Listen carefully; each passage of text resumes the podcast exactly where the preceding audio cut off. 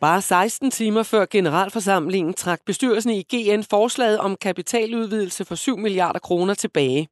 To amerikanske banker er kollapset, chokbølger er sendt gennem finansmarkederne. Hvad gør du som investor? Velkommen til Børsens Investor Podcast. I studiet i dag investor og tidligere børsmaler på Wall Street, Peter Bækgaard. Hvad synes du om stemningen i markedet? Ja, den er lidt øh, shaky, vil jeg nok sige. Altså, øh, den ene dag falder det ret kraftigt tilbage, den næste dag der får vi et rebound, så det er lidt svært at finde ud af, hvad retningen egentlig er lige nu, synes jeg. Og også velkommen til dig, Ole Søberg, investor og tidligere formand for Dansk Aktionærforening. Hvad gør du i øjeblikket? Jeg gør ikke noget. Jeg synes bare, det er interessant, så mange der ting, der sker inden for meget kort tid. Ja, og med i studiet i dag har jeg også øh, min kollega, investorredaktør Simon Kirketab. Kirketab, øh, hvordan vil du beskrive stemningen i markedet? Jamen, der sker dramatiske ting uh, rundt omkring, uh, både på uh, nyordnet uh, scene med de her uh, bankkrak i USA, og så synes jeg virkelig, at den her GN-sag, det er jo nærmest uh, uden sidestykke. Jeg kan da ikke uh, huske, at jeg før har set et uh, selskabsbestyrelse og ledelse måtte uh, trække i håndbremsen uh, så hårdt på et, uh, et, et tiltag, de selv har sat i søen. De ja. er jo fuldstændig underkendt af deres uh, ejer, så uh, meget, meget spændende udvikling. Velkommen til jer alle. Velkommen til et veloplagt program. Velkommen til dig, der lytter med. Vi tager fat i bankaktierne, og er centralbankerne en sikker redning for investorer? Vi taler med en ekspert lige om lidt. Ambu er i gang med en stor turnaround. Vil det lykkes for topchef Britt Melby at få investortilliden tilbage? Britt Melby er gæst her i podcasten. Og så skal vi selvfølgelig se nærmere på vores All-Star portefølje.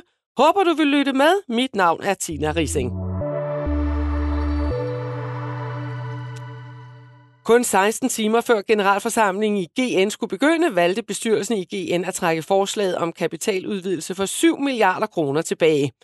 Bestyrelsens forslag har mødt massiv modstand blandt investorer, og bestyrelsen udsendte i aftes, tirsdag aften, en meddelelse, hvor der stod, feedbacken fra og dialog med adskillige aktionærer forud for generalforsamlingen, såvel som stemmer modtaget på forhånd, har gjort det klart, at forslaget ikke vil opnå støtte fra de krævede to tredjedel af stemmerne, selvom omtrent halvdelen af stemmerne var for forslaget, skriver GN i meddelelsen. Bestyrelsen finder det fortsat nødvendigt med yderligere kapital til at nedbringe den høje gæld, og derfor vil afsøge alternativ veje til finansiering og vende tilbage til aktionærerne med et nyt forslag på et senere tidspunkt. Peter Bækgaard, her i podcasten har I jo tidligere rystet på hovedet af bestyrelsens forslag om kapitaludvidelse, og Lars Hyting, aktiechef i Arta Kapitalforvaltning, udtalte, at han var i granatschok. Hvad er din reaktion her i dag, onsdag? Altså, det er jo interessant, fordi det, det er jo lidt sådan, som man øh, i virkeligheden skal bruge kapitalmarkederne på. Ikke? Altså, man spørger øh, markedet, øh, man spørger investorerne, er I villige til at give os kapital til det her formål? Og så kan øh, investorerne sige ja eller nej, og her har de så vendt tommelfingeren nedad. Jeg synes, det er et stort øh, mistillidsvotum til både bestyrelse og ledelsen i GN, øh, og det bliver spændende at se, hvad udfaldet af det her bliver. ikke, Fordi gælden er jo nok lidt for højt, det var derfor, jeg ikke selv investerede i aktien. Gælden er for høj i selskabet, så noget skal det gøre. Så spørgsmålet er så, hvad er det så for en plan, de kommer tilbage med til, til investorerne? Og hvilke muligheder har de? De har, de har flere muligheder, som jeg, som jeg ser det. Altså, Johannes Møller har jo snakket om, at de kan sælge deres øh, høreapparatsforretning fra, det er en. Som en anden investor, vi også har haft så, inde i podcasten præcis, tidligere og snakke om emnet her. Øh, en ting er klart, de skal stoppe med det samme med kapitaldistribution, så de skal ikke købe aktier tilbage, de skal ikke udlåde dividende. Øh, som jeg forstår det fra Simon, så har de også nogle øh, aktier liggende på deres egen bog, som de faktisk har købt tilbage. Dem kunne de jo gå ud og sælge i markedet, så får de måske en, hvad er det, 600-700 millioner kroner ind på kontoen, ikke? Ja. Og så kan de, øh, som vi snakkede om tidligere studie, så kan de måske lave en mindre kapitaludvidelse, hvis de ikke ønsker at sælge øh, nogen, altså ønsker at sælge aktiver fra. Og så er der selvfølgelig det lange sejtræk med at sørge for, at forretningen bliver skåret til, og de, øh, at de tager nogle penge og får øh, øh, noget cashflow på bundlinjen, som de kan bruge til at nedbringe gæld med. Skal vi ikke lige tage, hvad det egentlig er, der har forårsaget øh, de problemer her? Det er jo det her 8 milliarder kroner store opkøb, de lavede gamingvirksomheden SteelSeries tilbage i øh, udgangen af 2021. Mm. Købt på toppen af en højkonjunktur, købt på toppen i forhold til markedet netop for gamingudstyr, som på vej ud af corona. Og det gør jo, at øh, deres øh, indtjening er jo under pres i øh, en samlet koncern. Og det er jo bare rigtig, rigtig skidt, når man så samtidig laver så stort gældsfinansieret opkøb. Og sidst jeg kiggede på tallene, der var deres, øh, der var deres gældsætning i forhold til indtjening, altså EBITDA, den var jo øh, langt over øh, seks gange Altså, øh, det, er jo, øh, det er jo en tung, tung gæld at bære rundt på. Og det er jo det, de prøver på at gøre noget ved nu. Sådan som du så ser det, Simon, øh, nu var, var Peter også lidt inde på, hvad er det så reelle muligheder, de har med, med den gæld, de stadigvæk øh, slipper rundt på? Jamen, jeg tror der egentlig, jeg er på bølgelængde med Peter. Det må jo dreje på, på nogle andre knapper, men altså, de er da lidt slået hjem i Ludo lige nu, øh, bestyrelse og direktion i forhold til at lige få det her øh, klaret med et fingerknips med et stort aktiesalg.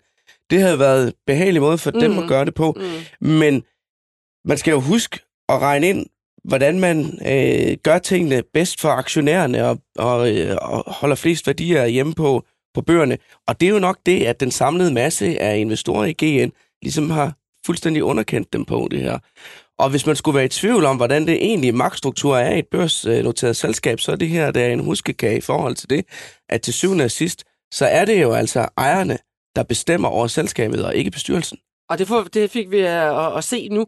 Ole Søberg, hvordan, øh, hvordan ser du på, på, på sagen i IGN?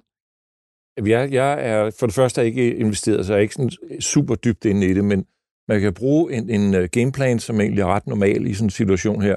Det er at lave en accelereret bookbuilding på en lille emission på cirka, eller maks 10 procent. Det har alle bestyrelser, det gætter også på, det findes her. Og de har øh, faktisk 20 procent i Og de har 20 procent ja. ret.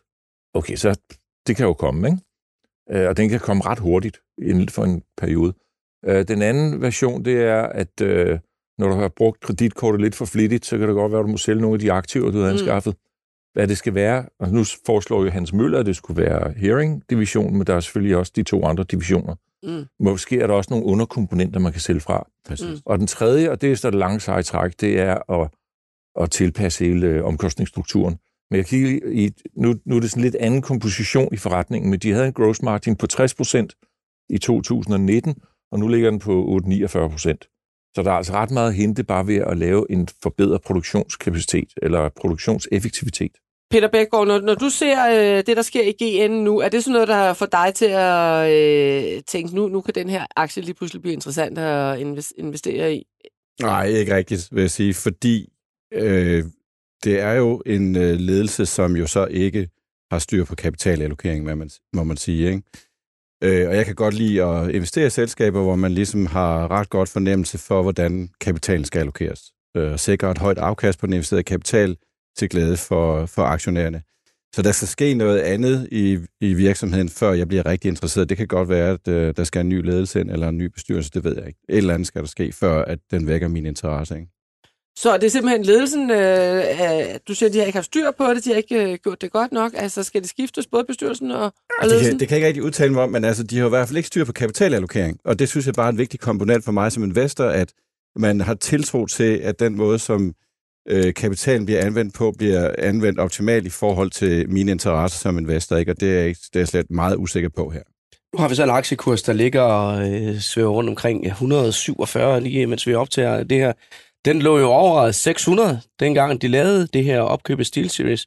Hvad, Peter, tror du, hvis de var gået i markedet dengang og bedt om at få 8 milliarder kroner, tror du så, de havde fået det? Ja, det er jo sjovt, ikke? Fordi det er, jo, det er der jo en vis sandsynlighed for, fordi der var det et andet marked, ikke? Og det havde selvfølgelig også været noget andet at rejse kapital, da aktien var i 600, i stedet for at rejse kapital, når aktien er i 120 eller 130, ikke? fordi det får, du får ikke den samme udvandring for de eksisterende aktionærer. Og sentimentet er meget anderledes. Det er svært at spå om, men det er ret, det er ret sandsynligt, at de rent faktisk kunne rejse kapitalen dengang. Men det er jo enormt spændende, hvad der sker på den her generalforsamling, der faktisk øh, bliver holdt øh, lige mens vi sidder og optager det her. Så der kan jo komme en eller anden udmelding eller øh, en plan fra øh, bestyrelsen i forhold til, hvad de vil herfra.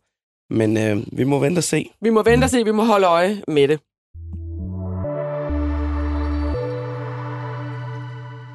Renteforhøjelser bider i økonomien, og forløbig to amerikanske banker måtte bukke under. Den amerikanske centralbank har overtaget kontrol med bankerne og lover, at indskyderne vil få deres penge. Mandag i denne uge dykkede finansaktier over hele verden. Værst gik det ud herhjemme ud over Danske Bank og Jyske Bank, der dykkede med henholdsvis 6,9 og 5,9 procent.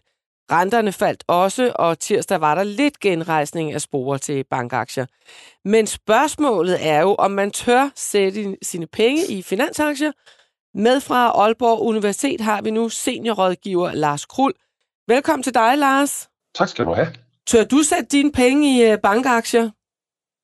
Jamen, øh, hvis jeg var aktieinvestor, og jeg havde lyst til at så få et stabilt afkast over, over tid, så vil jeg sige, at så er banker nok ikke det dårligste at investere i, men det vil jo øh, i, i, i min bog, der er bankaktier sådan noget, noget, en rigtig kedelig ting. Altså det er for den, øh, hvad skal vi sige, stabilitetshungrende langsigtede investor.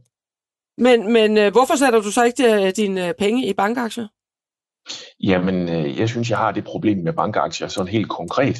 Jeg udtaler mig om banker, så skal jeg også lade være med at så investere i dem, fordi så vil, jeg jo, så vil jeg jo få nogle lange snakke med sådan nogen, som der er engang imellem. Ja, men nu har de amerikanske finansmyndigheder jo så valgt at holde hånden under de her øh, to banker og, og lover, at indskyderne vil få deres penge. Men man kan vel ikke sige, at det er en garanti for, at investeringer i banker er uden risiko? Nej, men altså, vi skal lige huske på, at det, som de myndighederne i USA gør, og det myndighederne i andre steder i verden har gjort tidligere, det er, at de har holdt hånden under indskyderne. Det her, det er ikke nogen garanti for dem, der har stillet ansvarlig kapital, enten som aktiekapital eller ansvarlige lån.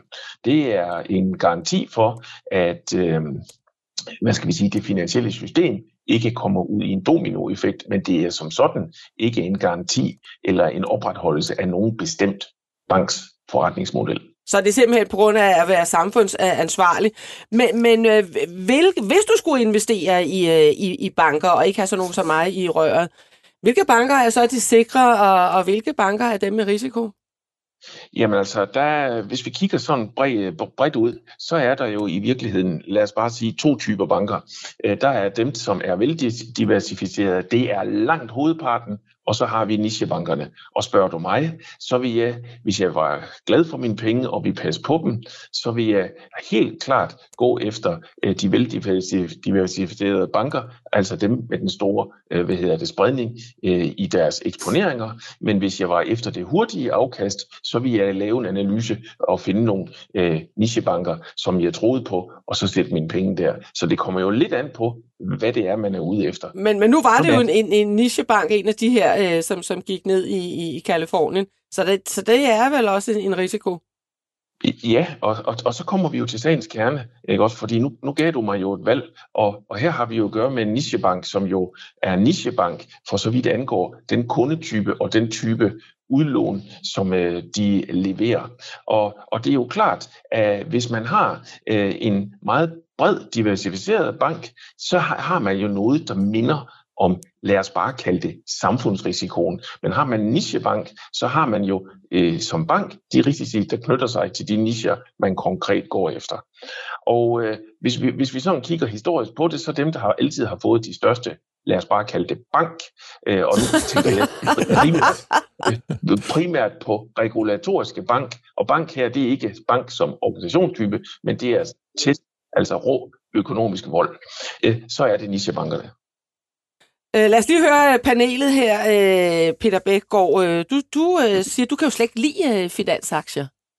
Hvad, jo, hvad? altså jeg kan godt lide nogle type finansaktier. Jeg er ikke så interesseret i at investere i bankerne, og det, det er jo fordi, at det her det er et godt eksempel på det, det vi har set i den forgangne uge, øh, er, at det er meget, meget svært for mig som privatinvestor, og det er endda svært for folk, som er professionelt involveret i at analysere banker, og finde ud af præcis, hvad de har på bøgerne. Jeg så en eller anden øh, LinkedIn-dialog mellem Per Grønborg og øh, Martin Gottlob, som begge to har været analytikere på Danske Banker, og Martin Gottlob har været investor relations chef for, for Danske Bank. Og de kunne ikke rigtig blive sådan helt 100% enige om øh, det her tab på 12 milliarder kroner, som øh, Danske Bank har på deres obligationer, om det egentlig er et reelt tab eller ikke et reelt tab, og hvordan de der obligationer skal bogføres, og hvad det kommer til at ske for den fremtidige indtjening. Er det det med, at man ikke har bogført kurstabene på dem, ikke? Selvfølgelig, ja. men, men altså, de havde en dialog, som var relativt detaljeret, og de var ikke 100% enige. Og der vil jeg så sige, for mig som privatinvestor, altså, jeg, kan, jeg har ingen, som en ingen indsigt i, jeg, jeg læser ikke note 157 i Danske Banks, eller mm. side 157 i Danske mm. Banks regnskab, så jeg vil ikke vide, at de måske har et eller andet tab der, eller ikke har et tab, og hvordan det kommer til at udmønte sig fremadrettet. Jeg vil så også sige, for eksempel nu her med, med, de, altså med den amerikanske, med Silicon Valley Banken her, altså det er jo sådan set en gang deres øh, indskud, som har forvoldt problemer, altså dem, de låner til, det er fordi, de har investeret pengene i, hvad man tror er relativt sikre langtidsvarende øh, obligationer, ja. som de så får et stort tab på. Ikke? Jo, jo, og herhjemme, som du så siger, der, er det jo, der har vi så set, at både øh, Danske Bank og Jyske Bank har, har bogført nogle af deres øh, obligationer til til udløbsdato og ikke Ja, ja, yes. yes. øh, markedsværdi. Ja. Det var jo det, der var med til at trække tæppet væk øh, under de amerikanske banker. Ja, når Øh, der så lige pludselig kommer et bankrun, og alle de vil have indskud, så... Ja. Når du så Ja. får et, øh, et run på banken, det er klart, at når folk vil trække deres penge ud, så har de et problem, for så bliver det til reelt tab, fordi de skal realisere nogle af de obligationer. Ikke? Lad os lige høre dig, øh, Lars Krull. Hvordan ser du på det her med, at, øh, at man ikke havde bogført øh, obligationerne øh, til, øh, og på den her måde, det var med til at, at trække tæppet væk under dem? Jamen altså først så er det jo rigtigt, at det tab, som øh, de har fået i Silicon Valley Bank, øh, ved at så realisere deres hold to maturity, altså hold til udløb portefølje, det er jo det, der ligesom slår den solvensmæssigt ihjel, og, derfor de, og det er derfor, de ikke kan eksistere øh, som bank. Og øh, der kan vi jo sige, at de har haft øh, en uheldig praksis, og, og, og det har haft et øh, utrolig uheldige omfang. Men hvis du spørger mig, hvad jeg siger til det sådan op mod øh, stabiliteten i, øh, i pengeinstitutter, så kan jeg jo sige, at nu der er gået en mandag, der er gået en tirsdag, og vi har jo set, at alle de store europæiske banker har jo faktisk været ude og udtale sig om det. Og øh, jeg vil jo sige, der er ingenting galt i, at man ikke bogfører sit urealiserede tab på sin hold til udløb beholdning. Det er sådan, i den del af verden, vi er i, så skal man stadigvæk kapitaldække og risikoafdække. Altså, selvom man har, ikke har bogført sit erhvervsøkonomiske tab, så skal man stadigvæk i sin risikoopgørelse medtage det her. Så det har ikke nogen solvensmæssig øh, indvirkning. Og hvis vi tager konkret, nu var der nogle af jer, der nævnte en stor dansk bank med et blåt logo. Hvis vi kigger på øh, det tal, de har reguleret, så er det sådan, set, sådan set cirka 4 promille ud af en balance på omkring øh, 2500 til 3000 milliarder. Mm. Det er 3-4 promille. Det går nok, når der er risikoreguleret. Mm. Ikke? Så, så, så der er jeg ikke bekymret. Kigger vi ud i resten af Europa, så, har, så er der banker, der har væsentligt mere hold to maturity, altså hold til udløb portefølje, og øh, de har alle sammen været ude og så fortælle, hvad deres li- likviditetsratio er, Mm. altså deres likviditetsgrad. Og, og der er jeg bare nødt til at sige, at der har det, den tidligere administration i USA, der har de altså været for flinke ved det, de har kaldt småbanker. Og småbanker, det var dem med en arbejdende kapital under 200 milliarder dollars.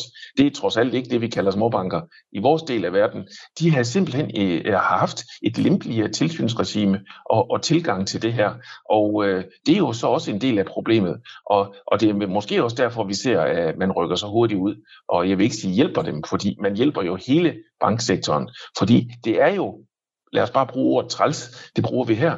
Det er jo træls, og så vil hedder det få et bankrun, hvis det er grundløst. Mm. Det tror jeg, vi alle sammen er enige om. Mm. Enig. Men, men øh, Lars, nu har vi jo så forløbig set de her øh, to øh, bankkollapser i USA. Det var jo øh, små sprækker i begyndelsen, der i sidste ende førte til finanskrisen der i øh, 08. Hvordan kan du øh, vide, at det her det ikke er starten på en øh, ny finanskrise, og man bare skal holde sig langt væk fra, fra bankaktier? Jamen, øh, der er jo ikke nogen af os, øh, hverken i, i det her rum eller i det hele taget, der kan vide noget øh, helt sikkert. Men øh, vi er bare et andet sted, end vi var dengang, at finanskrisen den, øh, havde sit indtog. Der havde vi i virkeligheden haft en årrække, hvor man optimerede på sin økonomiske nøgletal. Altså man kørte med meget, meget små markeder på sin solvensoverdækning. Man havde nogle kreditpolitikker, øh, som, var, som var helt vanvittige. Jeg skal jo sige, det land, hvor der døde flest banker i Europa, det var jo sådan set i Danmark. Ja, det var en hård omgang. Øh, det var jo en hård ja. omgang, det er nemlig rigtigt. Og det var jo i virkeligheden, øh, der var det jo næsten gået hen og blev sådan en, undskyld udtrykket, nichebanksektor. Man, man var jo helt vilde, og dem, der døde, de døde jo typisk af for meget eksponering mod ejendomme, som ikke var værdisat ordentligt. Mm. Ikke? Så i virkeligheden, så bekræfter det jo bare det, som vi talte om i starten. Det er nichebankerne, der er for farlige. Man gjorde sig i virkeligheden til nicher. Så kom der nogle år derefter, hvis vi kigger på Danmark, hvor I, der i hvert fald er journalister, fokuserede meget på hvor, at de her små og mellemstore banker, hvor meget landbrugseksponering øh, har de. Fordi vi kunne jo godt se, at der var nogle af dem, der havde væsentligt mere landbrugseksponering end det, som samfundsrisikoen egentlig tilsiger. Og det er der også blevet justeret på. Og så har vi jo i virkeligheden fået nogle væsentligt bedre kapitaliserede banker, fordi vi har fået regulatoriske nye buffer, vi har fået øh, væsentligt højere krav til, til, til polstring. Så det, det, det ser jeg ikke komme en finanskrise. Og jeg ser heller ikke, at vi har, hvad hedder det, som sektor, øh, har noget, noget fokus på at så gøre os øh, til at løbe efter nogle bestemte nischer. Ejendom, det var jo stort set hele verden, og især i Danmark mange små banker, der løb efter det. Men øh, hvor er det godt, at øh, bankerne de står et bedre sted i dag, end de gjorde i øh, 08-09, fordi der var mange, der faldt der. Men det betyder jo ikke, at når der sker sådan noget som det her, at der så ikke kommer frygt i markederne. Altså, øh, man må jo sige, at kurstabene har jo rullet meget kraftigt i USA, men de er jo også rullet over på den anden side af Atlanten her. Hvis nu bare vi tager øh, tre danske banker her, Danske Bank, Jyske Bank, Sydbank, altså siden vi sad i studiet her for en uge siden, der, øh, der er de faldet en 8-9 procent, selvom de endda er steget her over de seneste to dage. Så øh, det har da været en hård omgang. Mm, ja. Det er jo ikke så godt, hvis man godt øh, er investeret i, øh, i banker. Du kan jo godt lide banker, Ole, ikke? Ja, lige for øjeblikket. Ja. Generelt set øh, synes jeg, at de er... Jeg er helt enig med Lars. Jeg synes, det er ret kedelige investeringer på lang sigt, fordi de vokser i samme hastighed som øh, bruttonationalproduktet, og så øh, altså nominelt. Og så i de perioder, hvor de har meget høj udlånsvækst, for eksempel 2003 til 8, der voksede udlånet 15-20 procent om året. Det var jo markant højere end nominelt GDP. Så der må jo et eller andet tidspunkt, er der noget, der må give efter, og det kom så med finanskrisen. Øh, og lige for øjeblikket, så er det egentlig lidt modsat foretegn. Nu har vi stigende nettorenteindtægter for første gang i, gud ved, hvor mange år, ikke? Det er en fantastisk mulighed for bankerne for at tjene lidt flere penge, og så komme på fod. Dem, som ikke har helt styr på kapitalen, de har mulighed for at gøre det nu, og så kommer der sandsynligvis nogle aktier tilbage køb eller udbytter, som ikke er ordentligt indiskonteret nuværende priser. Så derfor synes jeg, at banker er interessant for kort sigt. På den korte Men jeg har lige en kommentar mm. til det med danske. Mm. Nu går kritikken på, at at øh, de har et, et teoretisk tab på 12 milliarder kroner. Lad os sige, i 2020, der var renterne styrtdykket, så havde de jo det modsatte, så havde de en kæmpe gevinst. Så tror jeg, at medierne var kommet efter dem og sagt, I pynter regnskabet. Så derfor er det fint, du har de ja. der held to maturity portføljer, som egentlig ligger som en, øh, du har de her indskud, og så skal du placeres i et eller andet, der kan du vælge at købe lange obligationer med en fornuftig rente, uden at justere kursen direkte hen over profit loss. Men du gør det på din kapital faktor Lars, øh, hvis du skulle investere, er du så mest til aktier eller obligationer? Jamen, øh, jeg er helt sikkert øh, til obligationer øh, af, af den spændende type, men jeg vil jo egentlig godt sige, at øh, det her med at så investere i bankaktier, hvis vi sådan kigger lidt historisk på det, hvis vi går tilbage til før finanskrisen, så så vi jo nogle helt øh, anderledes øh, valuations, altså værdisætninger på, på banker, og det var jo dengang, at bankerne, de i virkeligheden, som jeg sagde tidligere, kørte tættere på, hvad skal vi sige, på, på, på nøgletallene, altså på solvensniveauerne, og øh, der så vi nogle høje valuation, og de konkurrerede jo i virkeligheden med almindelige virksomheder, som er beskæftiget med alt muligt andet. Men vi er bare nødt til at så sige, at vi har set, at bankerne er faldet rigtig meget siden finanskrisen og indtil nu, og så kan man spørge sig selv, kommer de tilbage til samme niveauer? Og der vil mit svar nok være, nej, hvorfor skulle de det? Fordi banker, de er jo blevet gennemreguleret siden. De er blevet sådan nogle kedelige, forudsigelige maskiner. Og, og vi skal jo huske på, at kedelig det er jo lige med stabil. Og hvis de er stabile... Øh, det kan vi ikke have. Altså, afkast, som er stabil, øh, de, de skal jo, altså hvis man har en stabil virksomhed, jamen øh, hvad skal den, hvordan skal den så værdisættes? Mm. Jamen et eller andet sted mellem en spændende stat og en kedelig, stabil virksomhedsobligation. Så, øh, og det er jo derfor, bankaktierne er faldet, og mm. vi ser de her øh, relativt lave kurser, også på store europæiske banker. Det er jo fordi, de går hen og bliver super stabile. Mm. Men dengang, den pris, vi kigger efter, det var dengang, de var så nogen, der kunne levere 10 og 15 procent årlig afkast. Og det, det kan man jo ikke, hvis man er gennemreguleret. Som vi, bankerne har også fået en ny virkelighed. Så kan man så spørge sig selv, betyder det, at jeg skal sælge mine bankaktier? Ja og nej. altså, hvis du mener, at du kan gå et bedre sted hen, så skal du altid sende, sælge et aktiv. Det tror jeg, alle i panelet er enige med mig i. Men, men hvis, hvis man er langsigtet, jamen så kan man jo sætte sig ned og så få det her, der minder om en, et obligationsafkast. Der, hvor jeg tror, at vi i virkeligheden, eller jeg vurderer, at vi, skal, at vi bør se noget, noget anderledes på det, det er, at vi har stadigvæk bankchefer, der går ud og taler om, at vi skal jo kunne levere 10% afkast på vores egenkapital. Øh, for det forlanger aktiemarkedet. Ved I hvad? De gammeldags argumenter, som i virkeligheden får folk til at vælge mellem en bank og eller en almindelig virksomhed. Nej, vi skal have bankcheferne til at så i talesætte deres virksomheder som nogen, der giver et stabilt afkast, også skal prises sådan. Men, men det alle de gør, det er, at de vil jo gerne tilbage til fordoms gloværdighed og fordoms høje kurser. Men ved I hvad? Det kommer I ikke. I blev reguleret.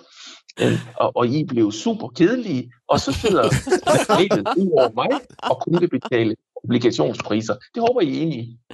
Lars, øh, det var, det, Lars, det var ikke øh, kedeligt at, have dig med. Tak, fordi du havde tid til det. I er altid velkomne.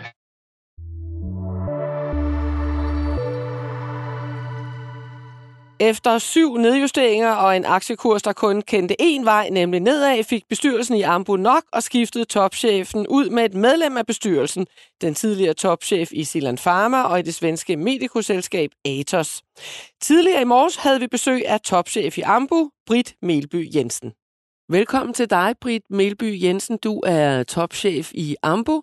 Lige om lidt, så skal vi høre, hvad du har gjort for at øh, vende, hvad skal vi sige, øh, tallerkenen i øh, forretningen. Men allerførst, det her er jo en investor-podcast, så vi skal lige høre, hvordan investerer du selv, og hvad interesserer du dig for, når det gælder aktier?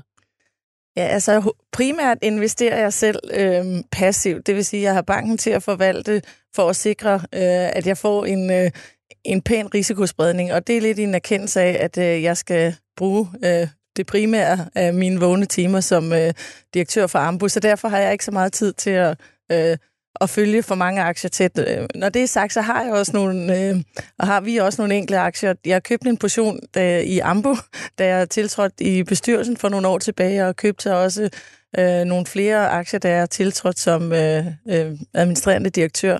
Og så ud over det, så har jeg sådan lidt en spredning af lidt forskellige aktier, øh, og prøver at investere lidt i noget grøn energi, øh, både danske, men også øh, udenlandske selskaber. Et selskab som First Solar har, jeg, Mm-hmm. øh, har vi tjent godt på, og, og så er der også øh, prøvet at investere lidt i nogle gode danske selskaber, og nogle lidt mere stabile, også udenlandske selskaber.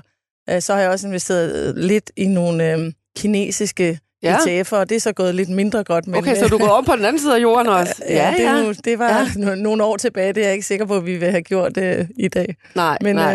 øh, Okay. Men øh, jeg synes, det er meget sjovt, men som sagt også, øh, der er begrænset tid til at, at følge det, så, så derfor er det primært øh, passivt. Ja, og du siger, du har også aktier i, øh, i Ambu, så sidder du så også og holder øje med, med aktiekursen i Ambu? Ja, altså jeg holder da øje med aktiekursen i Ambu, det tror jeg ikke, man kan lade være med, men jeg vil sige, jeg sidder ikke og følger den øh, øh, mange gange i løbet af en dag. Øh, altså det, jeg øh, primært interesserer mig for i forhold til Ambu, er jo den, den længere øh, stabile udvikling. Den har jo nogle øh, udsving øh, Ja. indimellem. Så lad os lige høre lidt om, øh, hvordan det går i Ambu. Hvordan har du det med nedjusteringer? Altså nedjusteringer synes jeg jo ikke er noget, øh, har jeg det jo ikke godt med, øh, kan man sige. Også fordi nedjusteringer, det betyder jo, at man ikke kan øh, leve op til de forventninger, man selv har sat, og det, øh, det er jo aldrig sjovt. Så det vil jeg sige, det har jeg det bestemt ikke godt med, og- og vil jeg rigtig gerne undgå. Øh, når det er sagt, så kan jeg jo også godt se, at, at den verden, vi lever i nu, er mere og mere uforudsigelig, så du ser betydeligt flere selskaber nedjustere, øh, end man gjorde tidligere. Men jeg vil sige, at i Ambu har vi helt klart haft alt for mange nedjusteringer, og det er ikke en øh, tendens, som jeg agter at fortsætte. Og det er lige præcis derfor, øh, øh, jeg spørger dig, fordi inden du blev udnævnt som topchef i Ambu, så havde dine øh, forgængere jo nedjusteret syv gange. Aktiekursen var mere end halveret i, i den periode. Du bliver udnævnt øh, som topchef i Ambu i maj øh, 22. Du sidder på det tidspunkt i bestyrelsen. Kan du prøve at tage os med tilbage til den situation? Øh, hvordan ser du øh, billedet på det her tidspunkt? Du har siddet i bestyrelsen i, i tre år, og I har set på den her faldende aktiekurs og nedjustering på nedjustering. Hvad, hvad er øh, billedet? Jamen altså, du kan sige, når man sidder i bestyrelsen, så sidder man jo og forsøger at, øhm, og sammen med ledelsen også at drive en, øh, øh en, en profitabel virksomhed og en succesfuld virksomhed, og også selvfølgelig en virksomhed, der skaber værdi for aktionærerne. Det er jo en af de, de primære opgaver. Og, og, og der er jo, uden at gå for meget detalje, der har vi jo selvfølgelig haft rigtig mange øh, snakke i bestyrelsen omkring nogle af de satsninger, vi har lavet, og hvad det så også øh, har betydet, og også i, i kraft af, at vi ikke har kunne leve op til de forventninger, vi har sat for os selv. Det gør ondt på selvfølgelig ledelsen, men også på, på alle i bestyrelsen. Øh, så, så det er klart, det var jo ikke, det var jo ikke rart at, at, at se på. Og, og, og hvad sker der så altså øh, på det her tidspunkt? Du sidder så selv i, i bestyrelsen, da, at du, da du så overtager tøjlerne. Hvordan foregår sådan en, en udskiftning? Øh, siger du, øh, det der, det kan jeg gøre bedre, eller, eller, eller hvem, hvem peger så på dig? Jamen altså, det, det, det der skete, øh, var, at jeg, jeg sad i et svensk øh, selskab, øh, Atos Medical, øh, et svensk medtech-selskab, som, øh, som vi solgte i begyndelsen af sidste år til koloplaster. I den forbindelse for 16 milliarder. Det er rigtigt, ja. Så, så, og i den forbindelse vælger jeg så at, at overlevere, men også at, at træde ud øhm, af selskabet. Og, og, så, så det var egentlig alt øh, foregik øh, planmæssigt der. Og så vælger jeg at tage en, nogle måneders pause for at finde ud af, hvad det er, jeg skal. Og der sidder jeg selvfølgelig i bestyrelsen, blandt andet i Ambu, og, og det er klart, som bestyrelse der sidder vi og tænker på, hvad jeg kigger på selskabets udvikling og overvejer forskellige øh, muligheder, kører også en plan øh, som en succession planning for CEO-rollen. Ikke altså mest fordi det bør en være ansvarlig mm. øh, bestyrelse have en, øh, en plan B klar. Øh, og, og jeg tænker ikke mig selv så meget ind i det, fordi jeg er egentlig meget optaget af lige at prøve at få tingene på afstand og tænke lidt i det større billede. Og øh, da formanden så spørger, om, om jeg er interesseret i det, og, og jeg, det også bliver mere og mere tydeligt for bestyrelsen, vi skal, øh, vi skal skifte på posten. Øhm, er det blevet for meget med, med, med nedjusteringerne? Og ja, det er jo selvfølgelig ikke kun nedjusteringer, så det er jo altid det er jo en stor beslutning mm. at skal skifte en direktør, så der er jo selvfølgelig mm. flere faktorer, der spillet ind. Mm. Øh, men da jeg så bliver spurgt, og også at, at det bliver klart, at om, om jeg vil være med i puljen med de andre kandidater, vi har identificeret. Jeg sidder også i nomineringskomiteen på det tidspunkt, så jeg har selvfølgelig været med i processen, og vi har en et, et stærkt felt af kandidater, jamen så tænker jeg mig om og, og synes, at Ambu er et selskab, jeg synes, der er super spændende. Jeg synes, vi har et kæmpe potentiale og har vist, at vi kan ændre på, hvordan øh, man arbejder og behandler patienter på hospitaler.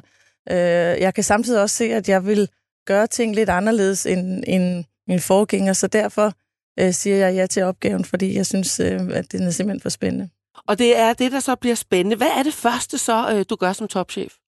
Jamen altså det første, jeg har fokus på, udover selvfølgelig at møde medarbejderne, og også prøve at komme ud og møde øh, flest mulige kunder, og ligesom øh, forstå forretningen indenfra, og ikke bare det billede, jeg har fra bestyrelsen, jamen så er det første, jeg er nødt til at kaste mig ud i, det er at kigge på, hvordan vi får øh, skåret vores omkostninger til. Mm-hmm. Øh, en af de ting, der selvfølgelig også har ligget i hanen af, af de øh, nedjusteringer, vi har haft, er også, at vi både er kommet for langt ned, hvad gælder vores øh, indtjening, og hvad gælder vores øh, cashflow, så det var vi selvfølgelig nødt til at, at reagere på. Så, så man kan sige, det er ikke nødvendigvis den sjoveste start, men vi bliver nødt til at starte med at kigge på omkostningerne, som også leder til, at et par måneder efter jeg startede, at vi må sige farvel til knap øh, 200 medarbejdere.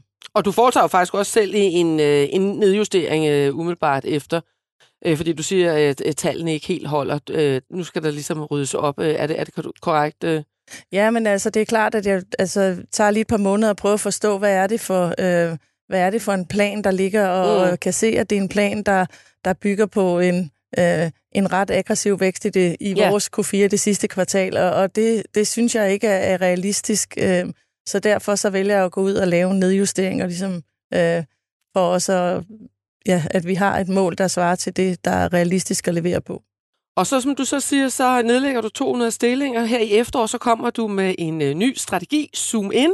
Du har også øh, for nylig her skåret i øh, ledelseslaget. Hvad er så den afgørende forskel øh, fra, øh, fra tidligere og så til nu? Altså jeg vil sige, jeg tror, der er øh, et par ting. Altså i forhold til strategien, så kan man sige, der er måske tre ting, der, der er anderledes med den strategi versus den tidligere strategi. Øh, og det, det ene, det handler om at være meget mere, fokus, øh, eller meget mere fokuseret og have et meget større øh, både fokus i vores øh, udvikling af produkter, men også i vores kundetilgang. Mm-hmm. Øh, vi har heldigvis lært rigtig meget af at gå ud i nogle øh, flere segmenter og fået kendskab til øh, til andre grupper af, af, af læger, men vi har også været alt for brede, så det her med at øh, have mere fokus på de nicher, hvor vi kan virkelig gøre en forskel øh, først, øh, er den ene ting. Øhm, den, anden, den anden ting, det handler om vores måde at eksekvere på. Altså når du går ud i et nyt marked, så er det ekstremt vigtigt at være tæt på eksekveringen, og det gør også, at du har mulighed for at justere også dine investeringer, hvis tingene ikke lige går, som du forventer. Hvad, hvad betyder det? Kan du prøve at give eksempel på det? Jamen altså for eksempel, vi gik ind i et, et nyt marked øh, med et nyt endoskop øh, i mavetarmområdet, som er klart det største endoskopimarked, og det betød også, at vi investerede rigtig meget i både udvikling af produkter, men også i en masse sælgere, der skulle gå ud Øh, og, når du så, og, det, og det koster jo en masse penge, når man så ser, at vi ikke helt får øh, den hurtige fremdrift med vores produkter, som, øh, som vi øh, havde regnet med, jamen det er jo det, der ligesom lidt til, at vi fik et, øh, altså et, vores indtjening kom under pres. Og det er jo der, hvis du er tæt på e-, eksekveringen og forstår, mm. hvad er det for en feedback, mm-hmm. kunderne kommer med til dine produkter, jamen så giver det der mulighed for både at være lidt mere fokuseret, men også at, at måske nedtone investeringerne lidt, fordi... Og reagere hurtigere. Præcis, fordi mm. faktum var jo, vi, altså, vi havde jo ikke råd til at ekspandere så aggressivt, som vi gjorde kvæg. Vi ikke fik den indtjening, som øh, vi havde øh, forventet, vi ville få. Er det så noget, du så holder meget, sidder og holder meget øje med i dag? Hvordan går det egentlig? Øh, har du mere, ligesom, hvad skal vi sige, fingrene mere nede i, i, i gryden end, end den forrige lidelse? Altså, øh, altså du, du holder selv mere øje med tingene? Jamen, jeg tror, jeg er ret tæt på eksekveringen helt generelt. Selvfølgelig har vi nogle øh, sindssygt dygtige folk, og det er jo dem, der laver arbejdet. Jeg tror rigtig meget på uddelegering. Det er ikke mig, der skal blande mig. Men det der med at få hurtig feedback, og, og det handler rigtig meget også om at lytte på, hvad er det, de kolleger, der står ude foran kunderne hver dag, de får feedback, og tage den tilbage, og så vi kan sætte os i et rum som ledelse og sige, hvad er det, vi hører, og hvad er det så, det betyder for de beslutninger, vi træffer. Det er sådan set det, jeg mener. Og så selvfølgelig er der også noget med for mig personligt at være tæt på kunderne mm. og komme ud og se kunderne, for jeg tror meget på, at du lærer rigtig meget ved også selv at møde og tale med kunderne, og det hele ikke øh, kun foregår igennem adskillige lag i organisationen. Og hvad betyder så noget øh, for, for dig og for Ambo her i den nye øh, strategi, hvis man ser på, øh, på vækst i forhold øh, til indtjening? Og er der nogle områder, hvor du siger, det her, det her område, det, det skal vi skulle vinde. Vi har nogle øh, must-win øh, battles her. Ja, altså du kan sige, at vi er helt klart en, en vækstvirksomhed, og vi har et kæmpe markedspotentiale, og vi har, vi har bevist, at vi kunne Altså, vi var de første, der for 15 år siden udviklede et øh, engangsendoskop, og det var så et bronkoskop til de øvre luftveje. Og det segment har vi så ført an i, og der, der er i dag en, en relativt stor penetrering af engangsendoskoper, fordi at lægerne kan se, jamen det er, det gør en forskel. Det, der er mere patientsikkerhed, der er meget mere effektive arbejdsgange ude på hospitalerne, frem for at bruge gen, genanvendelige endoskoper, mm. der skal vaskes og, og så videre. Så du kan sige, det, det er ligesom, det, det, er ligesom den, det, vi er gået ind i. Så har vi så ekspanderet fra de øvre luftveje til urologi, til urinvejene, til mavetarmsystemet. Det er klart, det er nogle nye områder, vi går ind i, øh, som selvfølgelig kræver investeringer, men som også kræver, når du går ind i noget nyt, at du er, øh, du er tættere på. Øh, jeg tror, det er rigtig vigtigt for os at være i de forskellige segmenter, hvor der er et potentiale, men jeg tror også, det er rigtig vigtigt at forstå, og det er det der med hele tiden at være tæt på og mm. forstå, hvordan, hvor let er det at gå ind i de enkelte segmenter. Det, det er meget forskellige øh, profiler af læger, det er forskellige procedurer, de laver, og det er også dermed forskellige krav. Så hvis ikke vi forstår nuancerne i, at de forskellige lægegrupper har forskellige behov, så er det, vi ikke lykkedes. Og, og der har vi lykkedes rigtig godt inden for nogle områder, urologi for eksempel, hvor vi satsede rigtig meget på mavetarmområdet, hvor vi bare kunne se, jamen dels så tager det lidt længere tid inden for nogle af de segmenter. Vi startede med at gå efter øh, de sværeste procedurer inden for mavetarm-området. Øh, øh, og så samtidig også, jamen så stiller det også, når du går efter noget svært, endnu større krav til vores produkt. Og der med vores bronkoskop, som var det første, vi kom ind med, der har vi lige lanceret den femte generation. Øh, og vi blev, det var egentlig først den tredje generation, som virkelig begyndte at, mm. øh, at, at gøre en forskel. Og det er jo der, der, hvor vi kan se i dag, der måtte vi tilbage og arbejde på næste generation inden for det her ene område, hvor vi inden for både urologi og nogle andre mavetarmområder, jamen der har vi så stor viden, at der kunne vi komme ud med et, øh, et endoskop, der virkede i den første generation. Så det er jo der, hvor det er sådan en fragmenteret marked, og det er vigtigt igen at forstå det er lidt mere i detaljer, når ja, vi træffer jeg kan høre, jeg kan høre, du, er, du går ned i detaljerne, du interesserer dig for det også jo.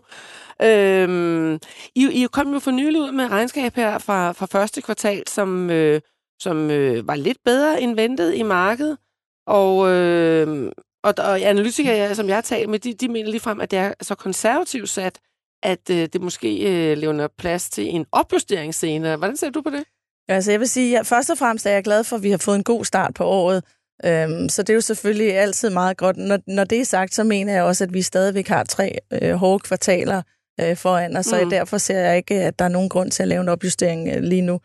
Øhm, man kan sige, noget af den medvind, der ramte os i øh, vores første kvartal, var, at øh, influenza-sæsonen, især i USA, jamen, den kom meget tidligere end tidligere, så, Ja. øh, tidligere år. Så det vil sige, noget af det, vi havde egentlig regnet med at få i vores andet kvartal, vi, vi har skævt regnskab så, jamen den kom så lidt tidligere. Ja. Og så samtidig, så kan du sige, jamen så er vi også i en verden, hvor der er, øh, er mange usikkerheder, både eksterne i forhold til Ja. det geopolitiske, øh, også hospitalerne, som jo vores kunder, er ret hårdt øh, presset med øh, medarbejdere øh, mm, udfordringer. De kan ikke få nok Nej. øh, personale og så videre. Procedurerne går lidt ned, så der er en masse usikkerheder der. Og så kan du sige internt, jamen vi er også i gang med en transformation af virksomheden over mod at blive mere effektiv og tjene flere penge. Øhm, og det stiller også krav til, at vi arbejder anderledes i nogle Ja, det funktioner. læser jeg, at øh, øh, du har udtalt, at I vil arbejde smartere, men du har også gået til. Altså, hvordan kan man både skære til og arbejde smartere? Jamen, jeg tror, vi, vi kom, da jeg trådte til, kom jeg efter et par år, hvor vi havde ekspanderet massivt i, i medarbejdere i en række områder, primært i de kommercielle funktioner, og også i det, der handlede om vores produktinnovation. Og det er klart, når du vokser, og, og fokus var ligesom på at komme hurtigt til markedet med en masse produkter, og vi talte om, at vi skulle ud med øh, rigtig mange nye lanceringer. Og når du vokser så hurtigt, jamen det bringer også en, det, en masse ineffektivitet med sig, og der var måske også mere fokus på at komme til markedet end på øh, de omkostninger, der Mhm. var omkring det. Mm, mm. Så derfor kan du sige, at der er øh, ting at gøre, som relativt øh, øh, altså er, er nemt at se, hvor vi kan blive bedre og blive mere effektive. Men det tager selvfølgelig noget tid at rette op på. Det er hurtigere at gå ned i indtjening, end at kravle op igen. Ja. Skal, øh, skal du skære yderligere til i øh, virksomheden? Altså, det har jeg ikke umiddelbart øh, plan om. Altså, man kan sige, jeg var nødt til at lave en nedskæring, øh, da jeg Mm. trådte til, og nu er vi så gået i gang med at kigge på andre optimeringer i forhold til, hvordan vi arbejder. Men øh, hva- yderligere optimeringer, måske ikke øh, nedskæringer. Øh, nu, nu kan vi, siden du trådte til, så er aktiekursen jo steget med, øh, med mere end 15 procent. Jeg har været inde og tjekke det. Ser du det som et øh, sikkert tegn på, at investortilliden for alvor er på vej tilbage? Altså, jeg er selvfølgelig øh, glad for at se, at det, at det går en rigtig vej, men altså, det, jeg- jeg ser tillid, det er noget, som, øh, som man hurtigt kan tabe, og som tager lang tid at, at, at bygge op, og det er selvfølgelig det, vi er i gang med, og det og jeg er meget bevidst om, at det kræver noget tid, og, og de to ting, jeg tror, der er vigtige for at bygge tilliden, jamen det er først og fremmest at levere på det, vi siger, vi vil levere. Det tror jeg, det er den første ting, Mm. og så er den anden ting, det handler om at være åben og transparent i din kommunikation, så, for, så investorerne kan danne sig et billede af, hvad er det for en virksomhed, de investerer i. Og i næste uge, der har du øh, kapitalmarkedsdag. Det er rigtigt, ja. Øhm, og der forventer investorer og analytikere selvfølgelig at få en hel masse øh, nyheder øh, ud. Øh, kommer du med det? Og så kunne du lige så godt fortælle dem her først jo. Jeg tror, vi må vente til, øh, til kapitalmarkedsdagen, men du kan sige, overordnet så glæder jeg mig til muligheden for at gå lidt i dybden med vores strategi over for investorerne. Det er nogle år siden, vi sidst har holdt en kapitalmarkedsdag. Der er sket øh, rigtig meget i Ambo, så muligheden for at, at, at ligesom, øh, få en, en bedre forståelse og en mere fælles forståelse af, hvad er det for et potentiale, vi har? Hvad er det, den strategi, vi har, den, øh, den betyder, og hvordan er det, øh, vi ser elementerne i vores værdiskabelse. Det tror jeg, det, bliver, det, det glæder jeg mig rigtig meget til. Øh, og, og så kan du sige, jamen så er kapitalmarkedsdagen jo også et skridt på vejen til øh, forhåbentlig at, at få øh, mere tillid til øh, os som selskaber og os som ledelse i forhold til, øh, hvad det er for nogle planer, vi har, og hvordan vi har tænkt os at eksekvere på dem. Ja, sådan lød det jo altså fra Britt Mølby Jensen, da hun øh, var tidligere inde her i, i dag. Peter, øh, nu har du siddet og lyttet med her. Det har vi alle sammen på interviewet med Britt Mølby. Er det noget, der får du mere tillid til Ambu efter udtalelserne her? Det gør jeg helt sikkert. På det første lyder hun meget kompetent og meget bevidst om, hvad der skal gøres. Øh, både i relation til forretning, men også i relation til at kommunikere med investorerne. Så altså, det er jo en god kombination, og det der med, at hun er så fokuseret på, at, øh, at øh, skuffelser eller nedjusteringer, det er hun ikke en stor tilhænger af, det gør jo også, at man kan være ret sikker på, at når de går ud og guider og lover markedet noget, så er der rimelig slag i det, altså det vil sige, der er, der er elastik i det, således at de også rent faktisk kan levere Og det alene vil på sigt gøre, at der bliver skabt tillid til, til hende og ledelsen, og der bliver skabt tillid til virksomheden. Så det er en god ting. Så det her med, at hun er lidt konservativ, det kan du egentlig godt lide? Ja, altså nu har jeg jo selv for mange, mange år siden øh, arbejdet for, for Novo Nordisk, ikke? og de, der, var, og der, det er jo stadigvæk i dag, det er jo stadigvæk sådan, at når Novo Nordisk guider, så ved man stort set, at øh, der er mere i posen et eller andet, på et eller andet niveau. Ikke? Altså, og det skaber tillid til en, til en virksomhed, til en ledelse, at øh, man gør det på den måde, og det, og det er hun helt klart også bevidst om, det kan man tydeligt høre. Men udover det, altså, så, så lyder hun jo som om, hun har en plan for virksomheden, og det, det synes jeg er godt at høre. Men den her kursnedtur i Ambo, den er jo også blevet ekstraordinært dyb, netop fordi Ambo har været et selskab, der har været verdensmester i at opbygge forventninger. Der er en høj prissat aktie, og så skuffe investorerne. Altså hendes helt centrale opgave i forhold til markedet, det er jo faktisk det her med at få forventningerne ned og genskabe tilliden fra øh, investorerne. Og det synes jeg, at hun kommer et øh, godt stykke vej med her i det her interview også. Enig. Og øh, sådan, jeg kan da godt forstå, at hun holder lidt igen med at gå ud og opjustere, fordi det vil jo være fatalt i forhold til at genskabe den her tillid i markedet, hvis de kommer ud med en opjustering, og så igen skal ud med en nedjustering.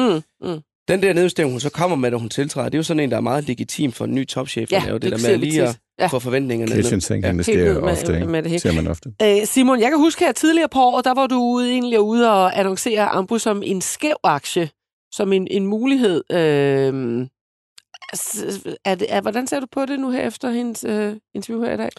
Jamen, det vil da komme et stykke videre imod, hvad jeg sige. Altså, øh, hun er jo nede og have fat i forretning, hun er nede og skære til. Øhm, og hun snakker om, at de skal have kigget på cashflow også, og det ved jeg også, at Ole, det er noget, du sidder og kigger på, i forhold til, hvordan det ser ud, hvor du så til gengæld er lidt skræmt af aktien.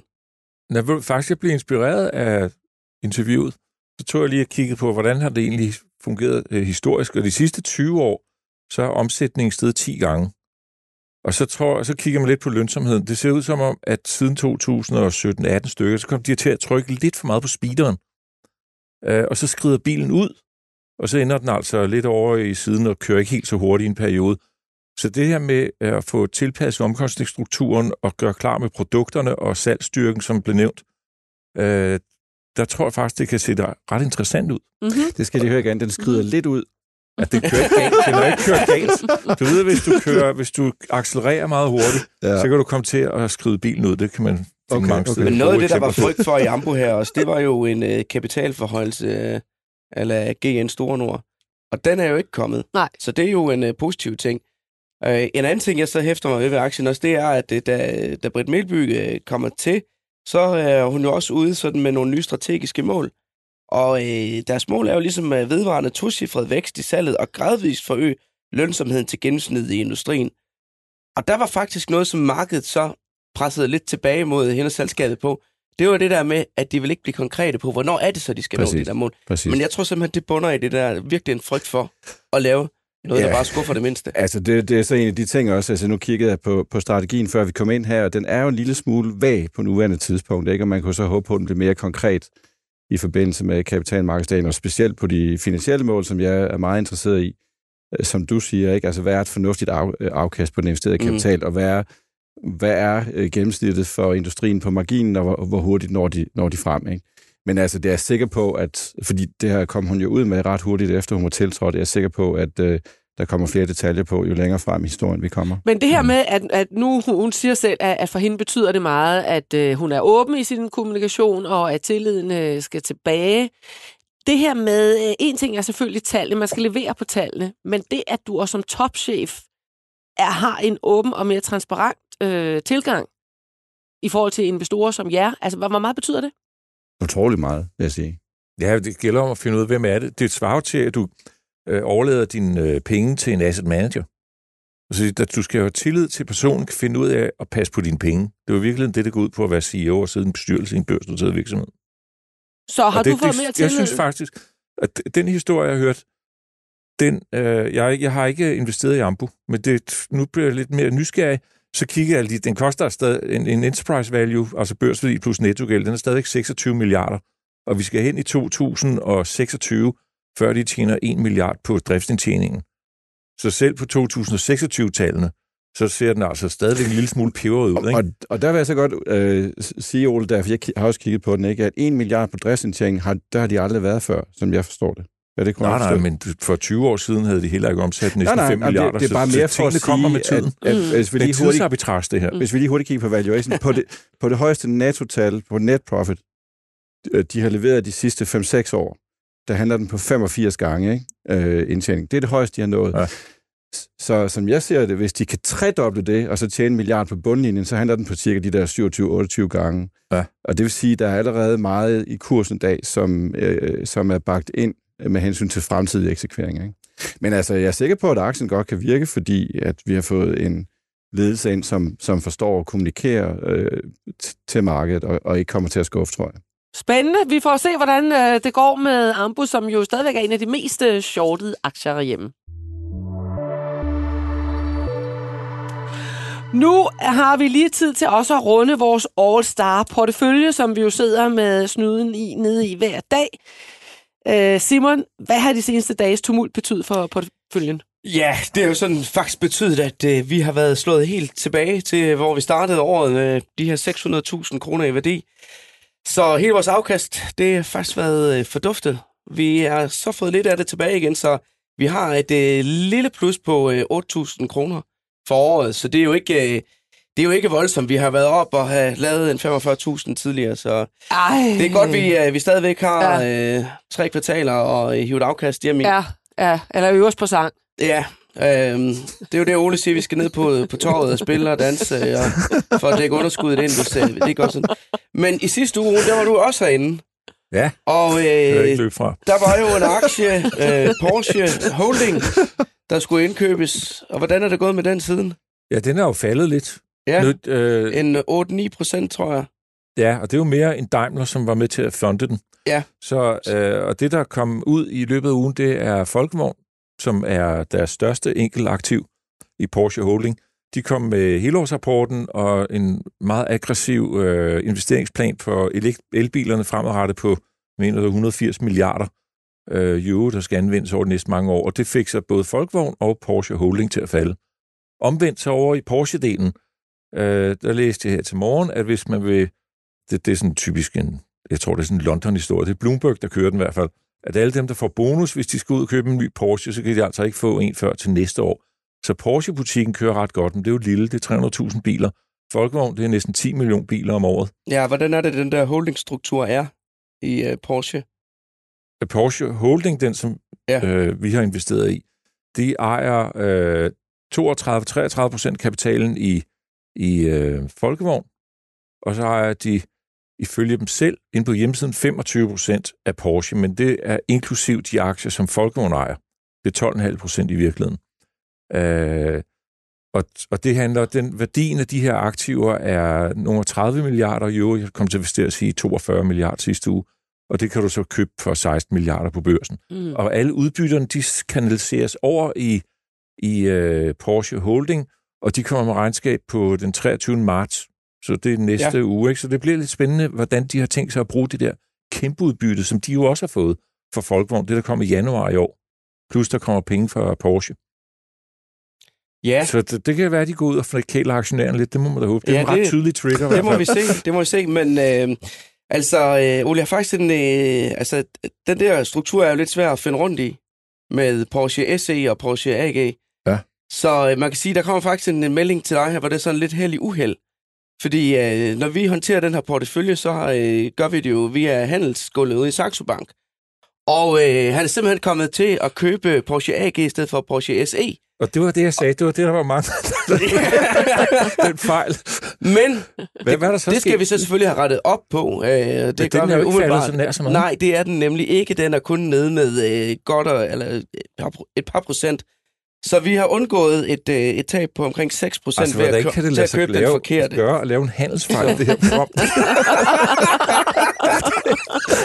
Men det var jo kun godt, faktisk, ikke? Historisk set, når jeg laver handelsfejl, så er det altid godt og er positivt.